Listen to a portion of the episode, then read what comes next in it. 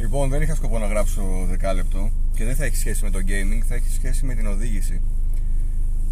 Και θα σας πω με αφορμή τώρα ένα μηχανάκι που έχω μπροστά μου και μια ιστορία δυσάρεστη αλλά και το τι παρατηρώ.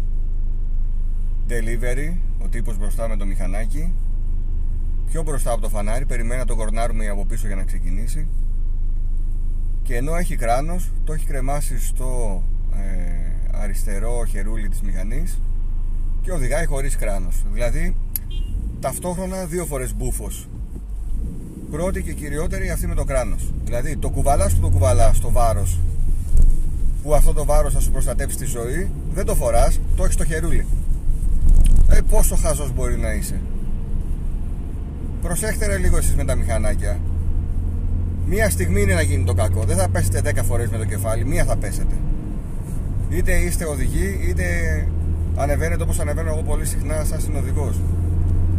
Κράνος ρε βάλτε, για το κεφάλι ρε είναι το κράνος.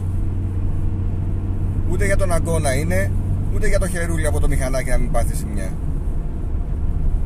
Πραγματικά ώρες ώρες παιδιά είναι δεν ξέρω αν είναι όλα θέμα παιδείας ή αν είναι απλά θέμα βλακείας. Δηλαδή δεν χρειάζεται να έχεις μεγαλώσει σε καμιά οικογένεια των σπουδών και των γραμμάτων για να σου πει ότι πρέπει να φοράς το κράνος. Πρέπει να είσαι απλά φλάκας από μόνος σου για να μην το φοράς. Το ίδιο ισχύει και για τη ζώνη στο αυτοκίνητο. Είχα και εγώ κάποια. Όλοι έχουμε από ένα γνωστό που λέει: Εγώ δεν φοράω τη ζώνη γιατί με ενοχλεί και δεν μπορώ να οδηγήσω. Παπαριές. Φλακίες. Και μην ακούτε τις ηλίθιες ε, ιστορίες έχω ένα γνωστό του γνωστού του γνωστού που σκοτώθηκε γιατί ενώ τράκαρε κλωβίστηκε από τη ζώνη και δεν μπορούσε να βγει. Ένας στο ένα εκατομμύριο αν έχει τέτοια άτυχη στιγμή. Όλοι οι άλλοι σκοτώθηκαν γιατί δεν φορούσαν ζώνη και βγήκαν από το τζάμι το μπροστινό το παρπρίζ και βρέθηκαν 30 μέτρα μπροστά από το όχημα. Ε, πραγματικά ώρες ώρες τι να πω ρε παιδιά. Και ακούστε τώρα τη δυσάρεστη ιστορία. Γιατί είπα ότι είναι δύο φορές βλάκα. Η μία γιατί δεν φορούσε κράνος. Η άλλη γιατί μπροστά από το φανάρι περιμένει ποιος θα, την κορνάρει από, ποιος θα τον κορνάρει από πίσω ότι άναψε το πράσινο για να ξεκινήσει. Πριν από πολλά πολλά χρόνια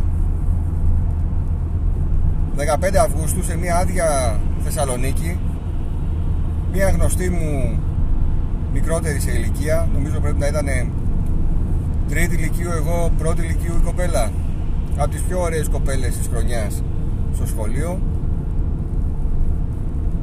Περιμένει σε, ένα, σε μια πολύ μεγάλη διασταύρωση στην ε, Θεσσαλονίκη.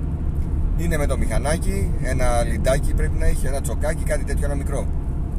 Περιμένει μπροστά από το φανάρι να την κορνάρει από πίσω επαναλαμβάνω σε μια εντελώς άδεια Θεσσαλονίκη για να ξεκινήσει και να φύγει Πράγματι από πίσω υπήρχε αυτοκίνητο και πράγματι από πίσω κόρναρε. Η κοπέλα ξεκίνησε και ένα αυτοκίνητο που κατέβαινε με μεγάλη ταχύτητα τη χτύπησε και την άφησε νεκρή στο σημείο 15 Αυγούστου σε μια άδεια πόλη. Ο πίσω κόρναρε όχι γιατί άναψε το πράσινο, αλλά γιατί ένας γνωστός του έτυχε να περνάει από το πεζοδρόμιο. Τραγική ιστορία. Τραγική. Αληθινή όσο δεν πάει.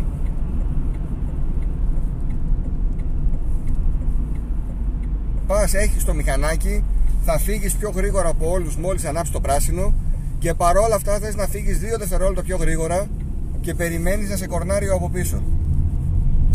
Εμπιστεύεσαι τη ζωή σου γιατί αυτό κάνεις εκείνη τη στιγμή εμπιστεύεσαι τη ζωή σου σε έναν άσχετο από πίσω που θα σου πατήσει την κόρνα για να φύγεις. Πραγματικά εύχομαι δεν ξέρω, να, εγώ δεν θα πάρω ποτέ μηχανή μπορεί να ανεβαίνω σαν συνοδηγός και το δέχομαι ότι από το να ανεβαίνεις σαν συνοδηγός και να εμπιστεύεσαι έναν άλλον καλύτερα να οδηγήσει ο ίδιος.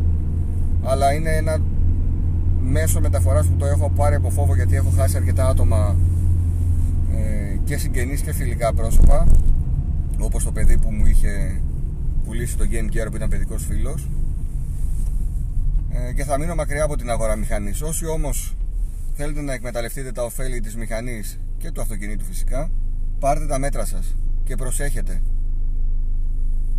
Και μην πάρετε πατίνι, μην πάρετε ποδήλατο, μην πάρετε οτιδήποτε άλλο σκατολογείται κυκλοφορία εκεί έξω αν δεν έχετε σκοπό.